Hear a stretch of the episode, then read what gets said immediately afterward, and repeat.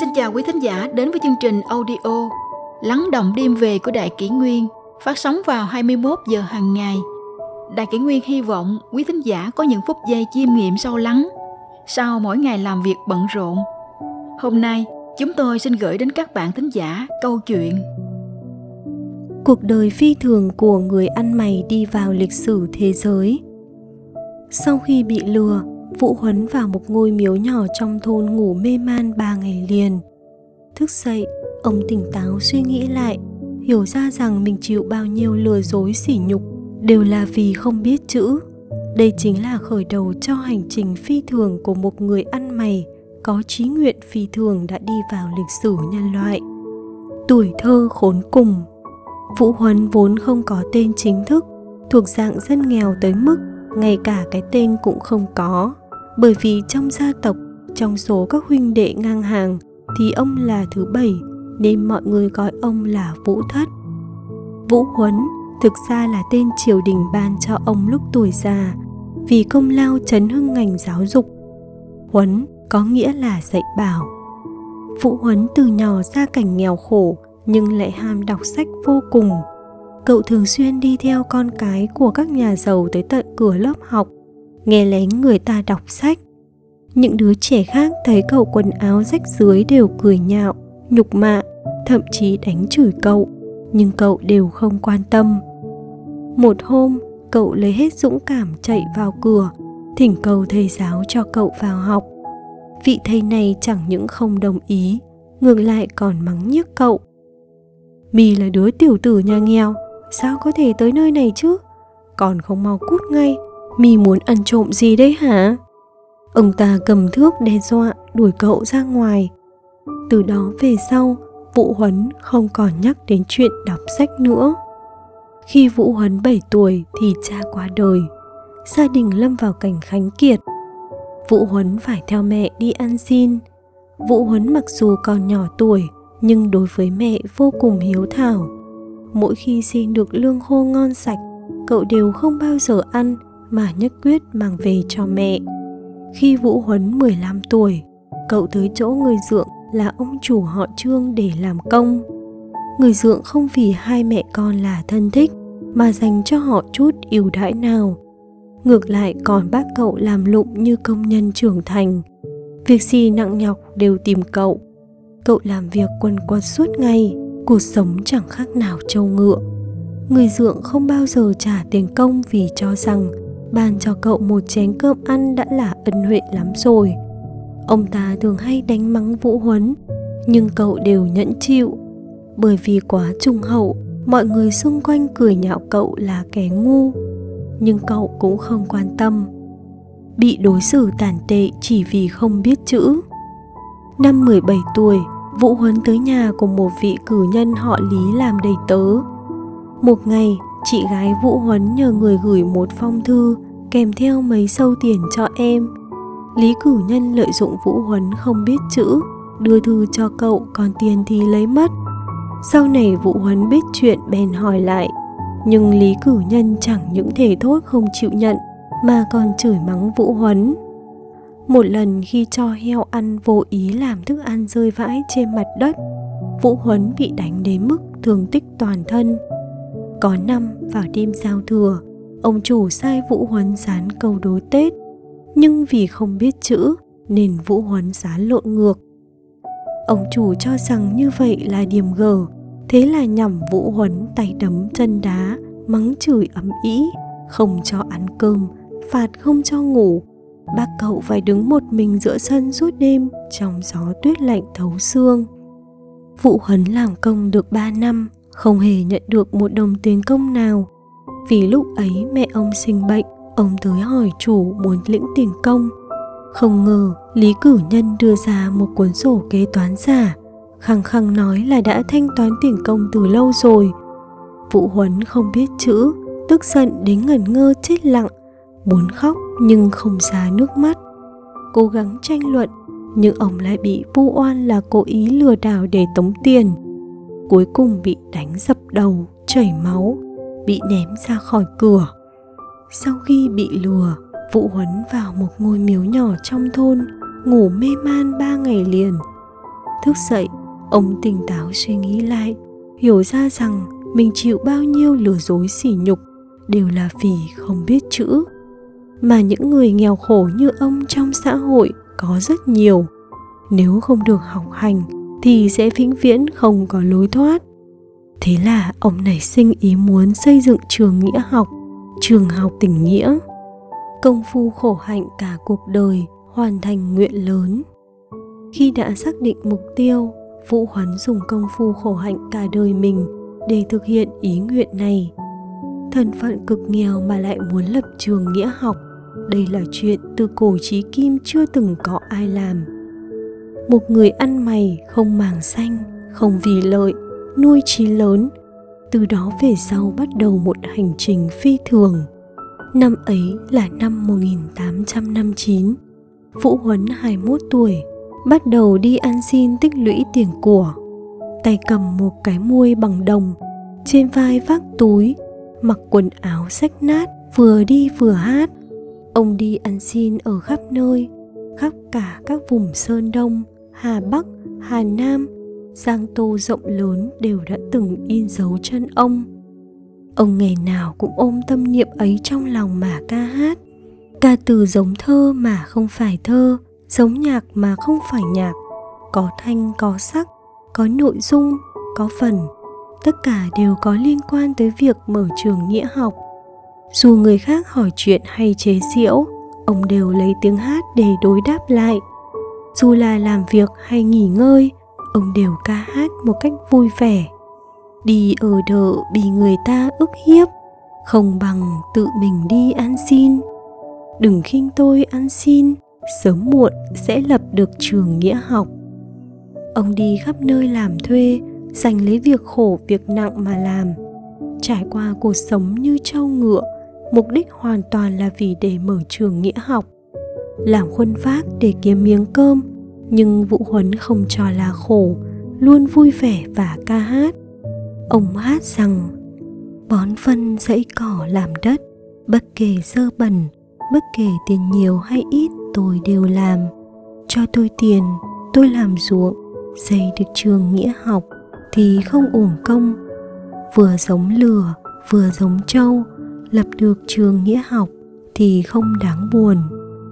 Một năm sau, ông cực khổ tích cóp được một ít tiền, nhưng đều bị anh rể lừa lấy hết. Ông buồn giận đến mức không ăn được cơm, ngất lịm đi.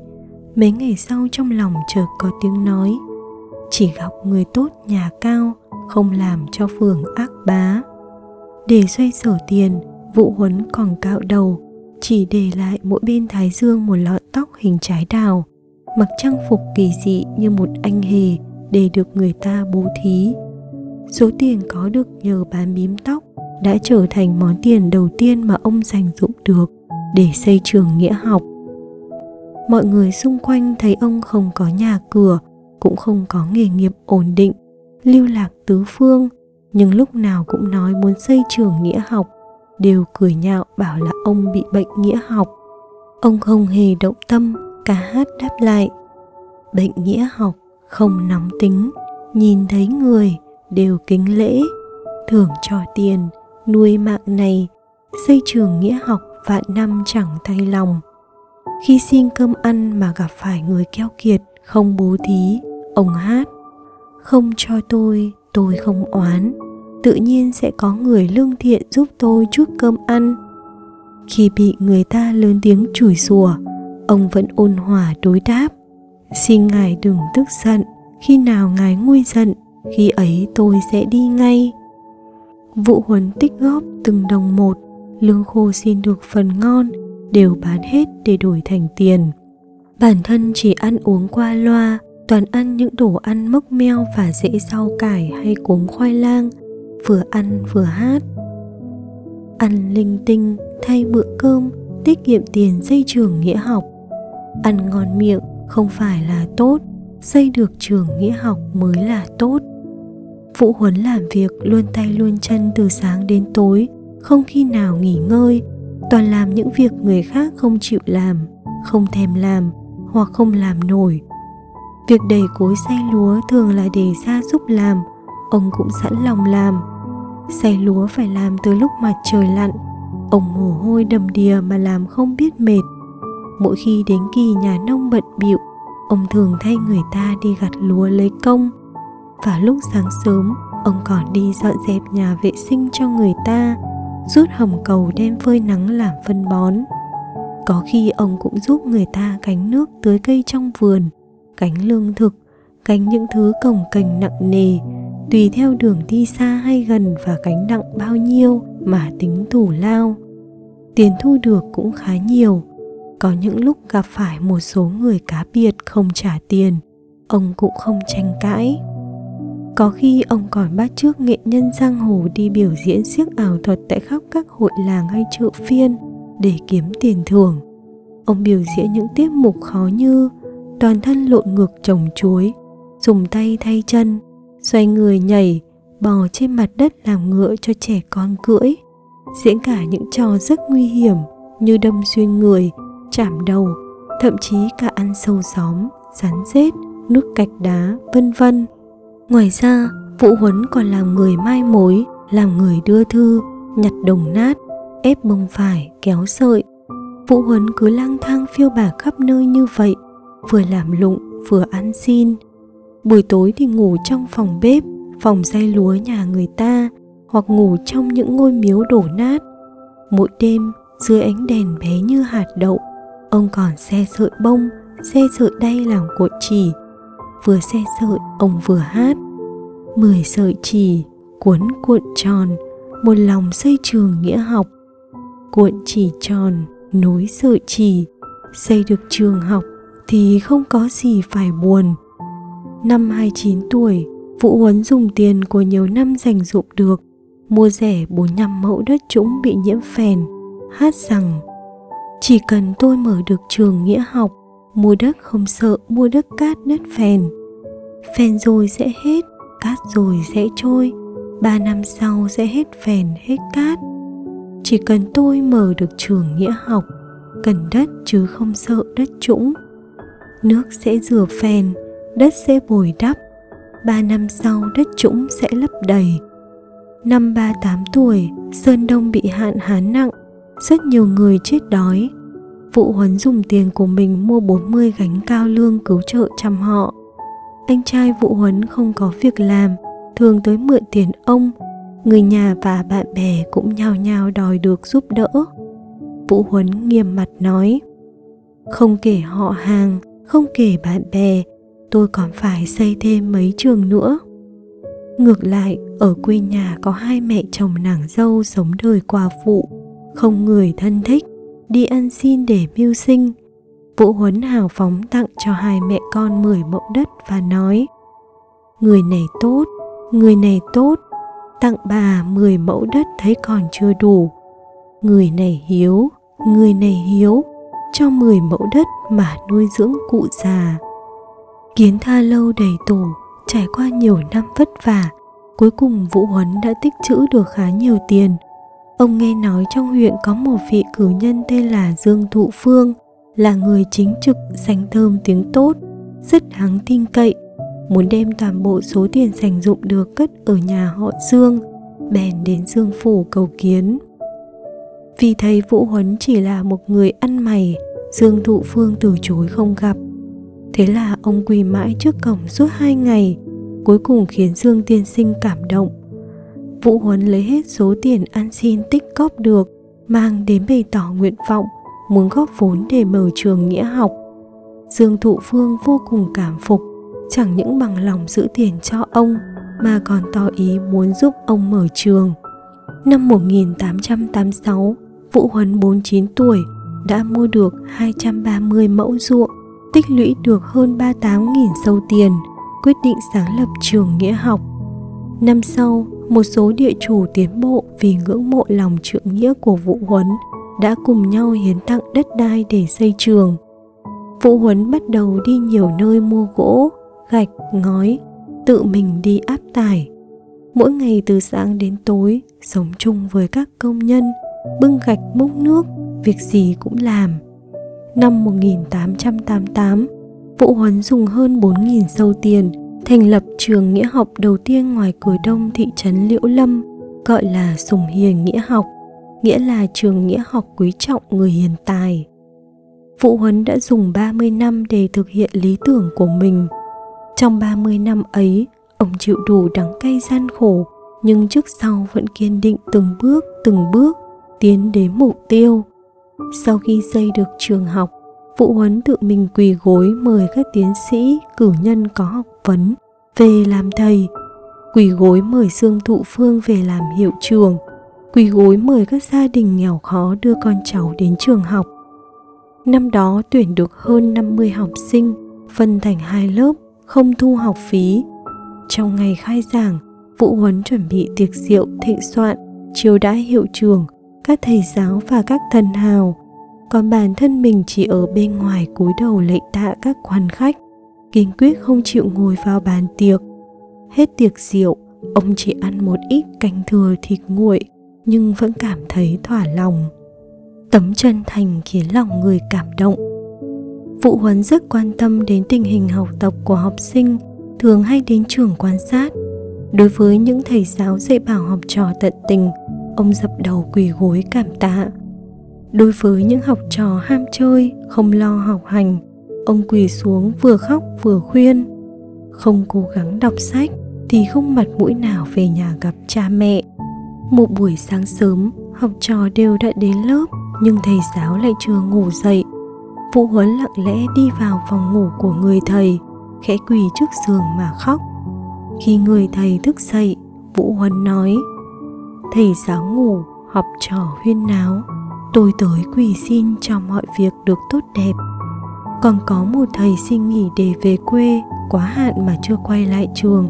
Phụ Huấn đi bộ 30 cây số tới nhà người thầy, một mình chờ ngoài cửa suốt đêm. Ông thầy xấu hổ vô cùng không dám nghỉ phép quá hạn nữa. Tất cả các thầy trò đều cảm động vì lòng thành khẩn của phụ huấn nên không ai sơ suất lơ là dù chỉ trong khoảnh khắc tác phong dạy và học của cả trường trở nên vô cùng chuyên cần và nghiêm túc quan tuần phủ sơn đông tên là trương diệu nghe nói vũ huấn làm việc nghĩa bèn trịnh trọng mời ông đến gặp mặt Vũ Huấn quần áo tả tơi đi đến phủ Tế Nam. Khi gặp mặt, ông vừa nói chuyện một cách đĩnh đạc với Trương Tuần Phủ, vừa xe chỉ không ngừng. Sự thành thật và chất phác của ông khiến quan tuần phủ rất cảm động, liền hạ lệnh miễn thu thuế trường nghĩa học và miễn lao dịch. Hơn nữa còn hiến tặng 200 lượng bạc, đồng thời tấu xin vua ban cho ông tấm biển Lạc thiện hảo thi, nghĩa là thích làm việc thiện và hay bố thí. Triều đình nhà Thanh ban cho trường danh hiệu Nghĩa học chính, nghĩa là trường nghĩa học chân chính, ban thưởng cho ông bộ quan phục. Đó vốn là vinh dự không gì sánh nổi, nhưng trước mặt quan khâm sai, Vũ Huấn không muốn quỳ xuống tạ ơn, cũng không muốn mặc quan phục.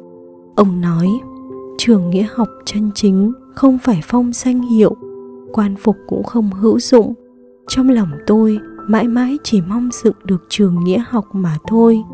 Năm Quang Tự thứ 16 năm 1890, Vũ Huấn tài trợ Hòa Thượng Chùa Liễu Trứng 230 sâu tiền để mở trường học miễn phí thứ hai tại địa điểm mà nay là thôn Dương Nhị, thị xã Lâm Thanh, Trung Quốc. Vũ Huấn toàn tâm toàn ý mở trường nghĩa học. Vì nghĩ nếu lấy vợ sinh con thì tất cả đều khổ sở cho nên ông cả đời không lấy vợ không lập gia đình nếm trải đủ nỗi gian nan cơ cực. Vũ huấn lúc tuổi già thanh danh lan xa già trẻ trai gái khắp nơi đều bày tỏ lòng kính trọng đối với ông bất kể là đi tới đâu, cứ đến giờ ăn cơm là mọi người đều tranh nhau mời ông vào nhà cùng dùng bữa, chiêu đãi rất ân cần. Năm năm năm tuổi vũ huấn đã thu thập được rất nhiều sách, sáng lập ra hội đọc sách dành cho những người không có tiền mua sách, được tự do mượn đọc. Có khi ông còn mang sách lên huyện, mang đến các hội làng, chợ phiên để triển lãm cho bà con mượn đọc ông còn in lại sách văn chương sách học tập với số lượng lớn đem phát tặng miễn phí cho nông dân. Cùng năm ấy, quan học bộ thị lang tên là Dụ Đức đến Sơn Đông thị sát. Phụ huấn chặn kiệu xin quan góp quỹ. Quan thị lang ưng thuận quyên góp 200 lạng bạc. Năm 1896, Phụ Huấn dùng 30.000 sâu tiền của quan ngự sử Lâm Thanh tên là hạng biện hiến tặng để xây dựng trường nghĩa học thứ ba gọi là ngự sử hạng nghĩa thục. Trường cũng được xây tại thị xã Lâm Thanh, tỉnh Sơn Đông, sau này được đổi tên thành trường tiểu học thực nghiệm Vũ Huấn. Không lâu sau, khi trường học miễn phí thứ ba được thành lập, Vũ Huấn mắc bệnh nặng nhưng vẫn không chịu ở trong phòng, chỉ nằm dưới mái hiên trường học mà tĩnh dưỡng. Nửa tháng sau, ngày 23 tháng 4 năm 1896, Vũ Huấn mỉm cười ra đi trong tiếng đọc sách vang vang của hòm trò, hưởng thọ năm 8 tuổi. Nghe theo di chúc, người ta mai táng ông ngay bên cạnh trường Sùng Hiền Nghĩa học, thị trấn Liệu Lâm. Vào ngày đưa tang, dân chúng các thôn không ai bảo ai, đều tự mình lập đàn tế lễ suốt dọc 30 cây số. Số người cùng đưa linh cữu lên tới cả vạn. Người đến xem hai bên đường đông nghìn nghịt. Cả thầy lẫn trò, thương khóc rung trời. Người dân ai nấy hay tin đều rơi lệ. Mười năm sau, triều đình nhà Thanh lệnh cho quốc sử quán lấy cuộc đời Vũ Huấn mà viết thành truyện, đồng thời lệnh cho người chăm lo tu sửa phần mộ của ông, xây dựng nhà thờ, lập bia tưởng niệm. Những thành tích của Vũ Huấn được người đời hết sức kính phục. Rất nhiều học giả danh tiếng đã viết về ông, nhiều nơi trong cả nước lấy tên Vũ Huấn để đặt tên cho các trường học. Năm 1945, tại phía nam thị trấn Liễu Lâm khởi công xây dựng trường sư phạm Vũ Huấn. Đau lòng thay, hơn 10 năm sau đó, trong đại cách mạng văn hóa do Đảng Cộng sản Trung Quốc phát động, Vũ Huấn đã bị chỉ trích vì mở trường dạy học bằng tiền ăn xin. Phần mộ của ông đã bị đào lên, hài cốt bị thiêu hủy. Nhà thờ Vũ Huấn, tượng Vũ Huấn làm bằng bạch ngọc và cả tấm biển nghĩa học chính đều bị phá hoại. Vũ Huấn sinh năm 1838, mất năm 1896, người thôn Vũ, thị trấn Liễu Lâm, huyện Quan, tỉnh Sơn Đông, là một người ăn xin sống dưới đáy xã hội vào cuối triều đại nhà Thanh. Nhờ đi ăn xin, trải qua hơn 30 năm nỗ lực bền bỉ, ông đã xây được ba ngôi trường học miễn phí, mua được hơn 300 mẫu học điền là ruộng công, lợi ích thu được đều dùng cho giáo dục. Tích lũy được hơn một vạn quan tiền để mở trường học.